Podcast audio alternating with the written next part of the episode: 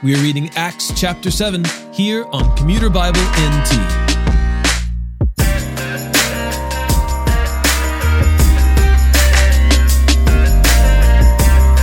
A deacon by the name of Stephen has been accused of blasphemy and now stands before the court of the Sanhedrin.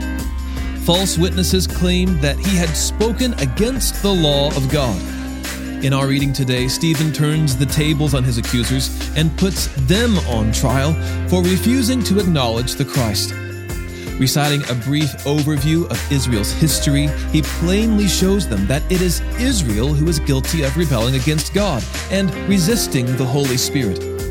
In a rage, they rush to kill him, and Stephen becomes the first known Christian martyr. And as Tertullian later said, the blood of martyrs is the seed of the church. Acts chapter 7. Are these things true? The high priest asked.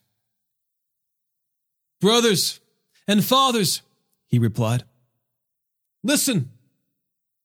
The God of glory appeared to our father Abraham when he was in Mesopotamia, before he settled in Haran, and said to him, Leave your country and relatives and come to the land that I will show you.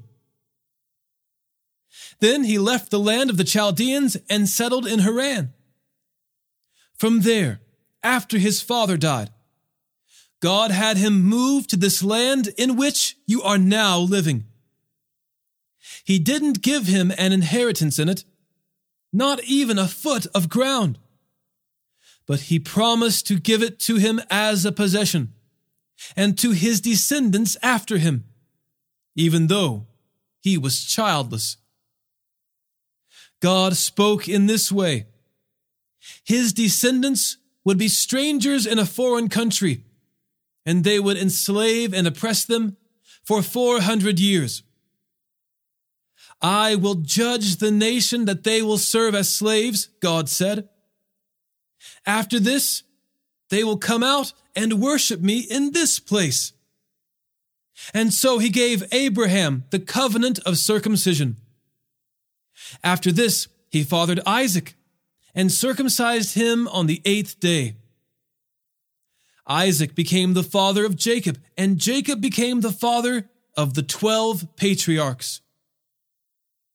The patriarchs became jealous of Joseph and sold him into Egypt. But God was with him and rescued him out of all his troubles. He gave him favor and wisdom in the sight of Pharaoh, king of Egypt, who appointed him ruler over Egypt and over his whole household. Now a famine and great suffering came over all of Egypt and Canaan, and our ancestors could find no food. When Jacob heard there was grain in Egypt, he sent our ancestors there the first time. The second time, Joseph revealed himself to his brothers, and Joseph's family became known to Pharaoh. Joseph invited his father Jacob and all his relatives, 75 people in all, and Jacob went down to Egypt. He and our ancestors died there were carried back to Shechem and were placed in the tomb that Abraham had bought for a sum of silver from the sons of Hamor in Shechem. As the time was approaching to fulfill the promise that God had made to Abraham, the people flourished and multiplied in Egypt until a different king, who did not know Joseph, ruled over Egypt. He dealt deceitfully with our race and oppressed our ancestors by making them abandon their infants outside so that they wouldn't survive. At this time, Moses was born, and he was beautiful in God's sight. He was cared for in his father's home for three months. When he was put outside, Pharaoh's daughter adopted and raised him as her own son. So Moses was educated in all the wisdom of the Egyptians, and was powerful in his speech and actions. When he was 40 years old, he decided to visit his own people, the Israelites. When he saw one of them being mistreated, he came to his rescue and avenged the oppressed man by striking down the Egyptian. He assumed his people would understand, that God would give them deliverance through him. But they did not understand. The next day he showed up while they were fighting and tried to reconcile them peacefully, saying, Men, you are brothers. Why are you mistreating each other? But the one who was mistreating his neighbor pushed Moses aside, saying, Who appointed you a ruler and judge over us? Do you want to kill me the same way you killed the Egyptian yesterday? And when he heard this, Moses fled and became an exile in the land of Midian, where he became the father of two sons.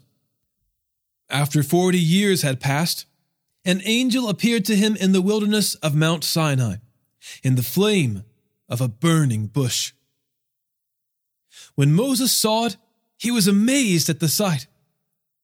As he was approaching to look at it, the voice of the Lord came I am the God of your ancestors, the God of Abraham, of Isaac, and of Jacob. Moses began to tremble and did not dare to look. The Lord said to him, Take off the sandals from your feet, because the place where you are standing is holy ground. I have certainly seen the oppression of my people in Egypt. I have heard their groaning and have come down to set them free. And now, come, I will send you to Egypt. This Moses, whom they rejected when they said, Who appointed you a ruler and judge? This one God sent as a ruler and a deliverer through the angel who appeared to him in the bush.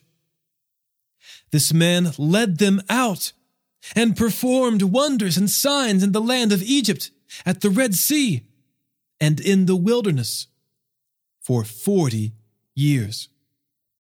This is the Moses who said to the Israelites, God will raise up for you a prophet like me from among your brothers. He is the one who was in the assembly in the wilderness with the angel who spoke to him on Mount Sinai and with our ancestors. He received living oracles to give to us. Our ancestors were unwilling to obey him. Instead, they pushed him aside and in their hearts turned back to Egypt. They told Aaron, Make us gods who will go before us. As for this Moses who brought us out of the land of Egypt, we don't know what's happened to him. They even made a calf in those days, offered sacrifice to the idol, and were celebrating what their hands had made. God turned away and gave them up to worship the stars of heaven, as it is written in the book of the prophets. House of Israel, did you bring me offerings and sacrifices for forty years in the wilderness? You took up the tent of Moloch and the star of your god, Rephan, the images that you made to worship. So I will send you into exile beyond Babylon. Our ancestors had the tabernacle of the testimony in the wilderness, just as he who spoke to Moses commanded him to make it according to the pattern he had seen.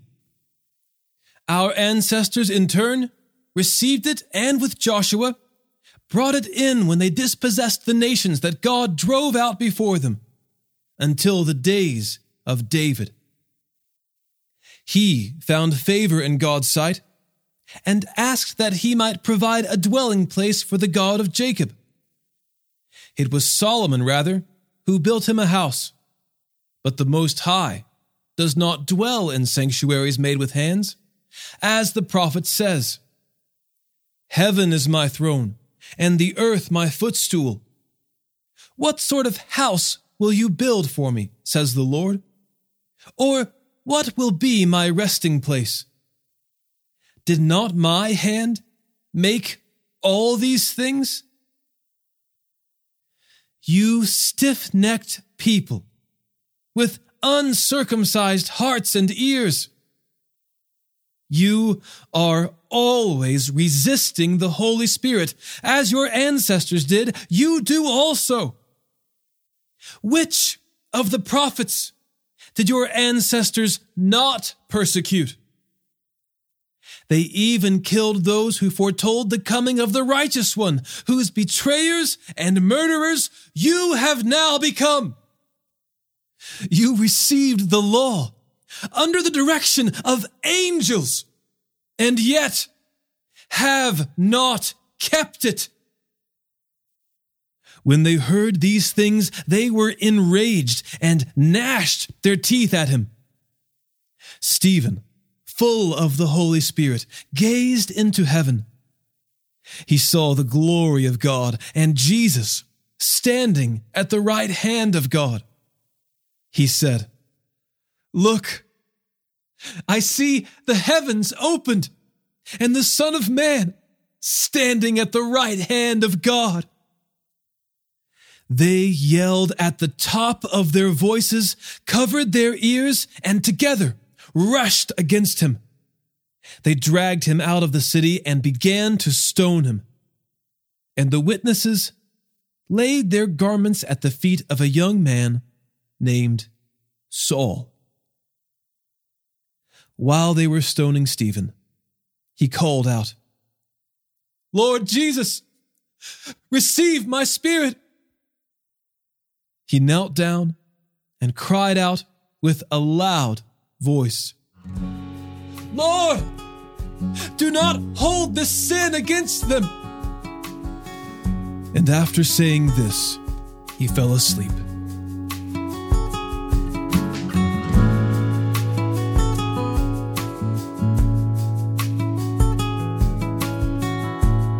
Today's episode was narrated and orchestrated by me, John Ross, and co produced by the Christian Standard Bible. Thanks for listening, and don't forget all scripture is inspired by God and is profitable for teaching, for rebuking, for correcting, for training in righteousness, so that the man of God may be complete, equipped for every good work.